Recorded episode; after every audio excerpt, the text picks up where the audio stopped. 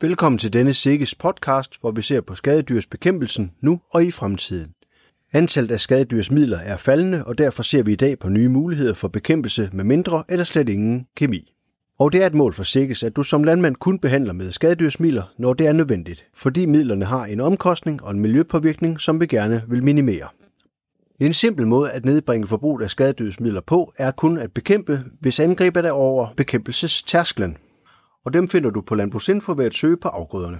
I denne podcast vil vi nu fortælle om det forsknings- og feltarbejde, som foregår for at finde alternativer til skadedyrsmidlerne. Her skal du møde biolog Kim Jensen fra Institut for Bioscience ved Aarhus Universitet. Og han fortæller her om et forskningsprojekt, som måske snart vil kunne skabe værdi for danske landmænd, som er plaget af skadedyr. Ja, det vi har gjort ved dem er, at vi prøver at give dem en, en temperaturforbehandling, og så ser vi, hvordan de fungerer ved de givende temperaturer bagefter. Så vi prøver at give dem en, en, en kuldebehandling først, som så kan enten være i hele deres øh, øh, unge liv, så hele deres opvækst, eller det kan bare være, hos midlerne har vi bare givet dem 8 dage, altså et ret kort tid, hvor vi har holdt dem ved en lavere temperatur. Og så prøver vi så at teste dem. Hvor meget spiser de, hvor mange æg lægger de bagefter, øh, når de har gået i de her koldere temperaturer. Og så ser vi, fungerer de bedre ved de koldere temperaturer, efter vi har givet dem en kuldebehandling, eller fungerer de dårligere i forhold til, hvis de bare var blevet holdt ved de normale produktionsforhold. Konkret er der gennemført et forsøg med mariehøns, rovtæger og rovmider. Så vi har valgt de tre, fordi at de allerede er i produktion, og de fungerer i, i laboratoriemiljøet. Øh, og så er de så ellers, så, så er de ret stort, altså så er de alle sammen generalister, de kan bruges på et, et ret vidt antal øh, byttedyr, så de er ret brede på den måde, at de kan bruges i mange sammenhænge alle sammen. Øh, mariehønsen er så forholdsvis bladlus specialiseret, mens Orius og altså rovtagen og rovmiden er ret brede generalister, som man mere eller mindre kan sætte, som man kan sætte ud imod, imod flere typer angreb. Øhm, og så kan man så ellers bruge dem i kombination, fordi at de bruger forskellige dele af planten. Så øhm, rovtægerne og, og, og øhm, øh, mariehønsene kravler rundt op på planterne, mens de her rovmider er, er jordrovmider, der kravler ned rundt ned i, i jorden. Og på den måde kan man bekæmpe forskellige livsstadier af det samme byttedyr, eller man kan behandle forskellige byttedyr på én gang. Ideen er altså at undersøge, om man i dansk landbrug vil kunne udsætte nogle kuldetolerante nyttedyr på danske marker, som i endnu højere grad end nu vil parasitere på skadedyrene i markerne. Metoden er allerede kendt fra planteproduktion i drivhuse, hvor man ofte anvender insekter til at bekæmpe skadedyrene. Men der er koldere på en mark end i drivhuset, så hvad er det, man har gjort? Altså, vi kan teste dem øhm, individuelt i små lukkede rum med gips og kulbund, så helt, helt kontrolleret øhm, som den ene, og så har vi et andet testsystem, hvor vi, hvor vi sår øhm, nogle hvide øh, spiger, som vokser op til en 10 cm i små kasser, øhm, for, at gøre, for at have et lidt mere naturligt øh, miljø at teste dem i. Og, så er det jo så, og det er jo så sådan lidt mellemtrin mellem laboratoriemiljøet og så ude i den virkelige verden ude på marken. Øhm, hvor ude på marken er det jo det hele jo et stort kaos og ukontrollerbart. I det lille lukkede glasrum, øhm, der har vi så fuldstændig styr på det, og så i det her mesokosm, som vi kalder det, der øh, ligger det sådan lidt midt imellem. Så lidt mere naturtro, kan man sige øh, men stadigvæk forholdsvis kontrollerede forhold. Så, så sætter vi så simpelthen individer ud, plus et antal byttedyr. Og så kan vi jo så tælle, øh, hvor mange de har fået spist. Og forsøget har faktisk vist lovende resultater.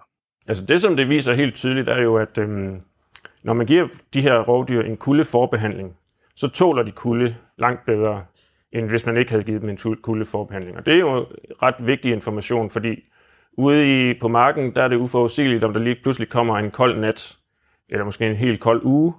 Og så hvis, hvis, hvis man gerne vil bruge de her rovdyr, for eksempel i det tidlige forår, hvor at det er, at øh, skadedyrene måske begynder at komme ind i marken, når man gerne vil bruge dem præventivt, så øh, kan det være vigtig information at vide, at, at de vil faktisk overleve en kold nat en hel del bedre, end dem, som ikke er kuldebehandlede. Når dyrene bliver mere kuldetolerante, så vil flere individer overleve i sæsonens yderpoler, det tidlige forår og efteråret, hvor der er koldt, og dermed vil de spise flere skadedyr i marken. De skulle i hvert fald have en bedre overlevelse i de to yderpunkter af sæsonen.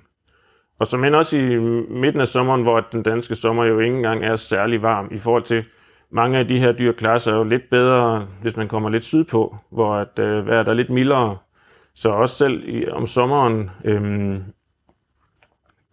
kan man sagtens forestille sig, at en vis kuldetilpasning kan være en fordel, fordi at temperaturen fluktuerer rimelig meget øh, i løbet af døgnet, og øh, alt afhængig af, hvad for noget sommervejr det er, vi har. Men ude på ekstremerne i, i foråret og i, i efteråret, så, så er det jo om, øh, så er det især overlevelsen, det, det handler om.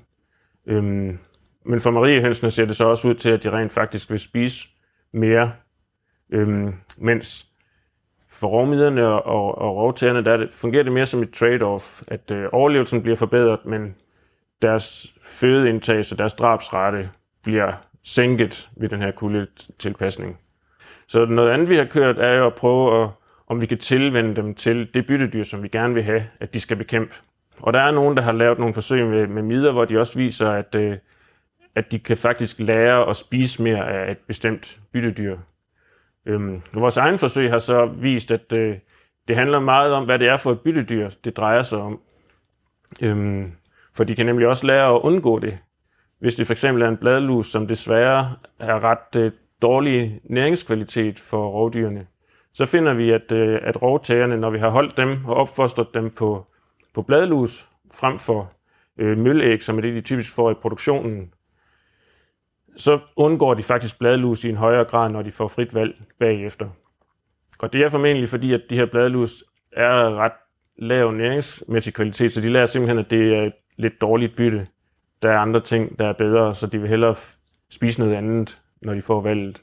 Så der er det faktisk bedre, at de ikke har nogen erfaring med bladlus på forhånd. Kim Jensen fortæller, at udgangspunktet er, at man i fremtiden skal kunne købe en her af kuldetolerante rovdyr til sin mark, og det skal være en her og nu løsning.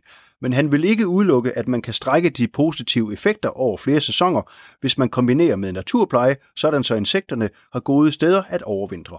Det vil være en rigtig god idé at, øhm, at have gamle træer stående, grene, alt muligt naturligt, naturlig vegetation, især ja, de her gamle træer, som, hvor de kan finde sprækker og revner, øh, hvor der er noget nedbrydning, som måske også skaber lidt øh, nogle gode forhold. Øhm, så det vil helt klart være, være rigtig godt for overlevelsen af de her øh, rovdyr, at der er noget mere kompleksitet og noget mere natur ude i markerne, så, så de kan søge ly. Hvis de overlever vinteren, er det selvfølgelig fint, og de så er der igen til næste år, så er det jo selvfølgelig alle tiders. Og her på SIGES arbejder vi på flere punkter med fremtidens skadedyrsbekæmpelse. Vi er blandt andet med til at facilitere erfagrupper med præcisionssprøjtning, og vi er med i nogle markforsøg, hvor vi med ny teknologi ser, om vi kan få sensorer til at aflæse skadedyrenes adfærd i marken, og på den måde få en større viden om præcis, hvornår de er der, så vi kan behandle dem der. Og hvis du følger vores Facebook-grupper med Gita i marken og Sigis marken, så vil du også her kunne læse vores nyheder om skadedyrsmidler. Er du interesseret i at deltage i forsøg, eller har du forslag til os om emnet, så kontakt os gerne. Tak fordi du lyttede med.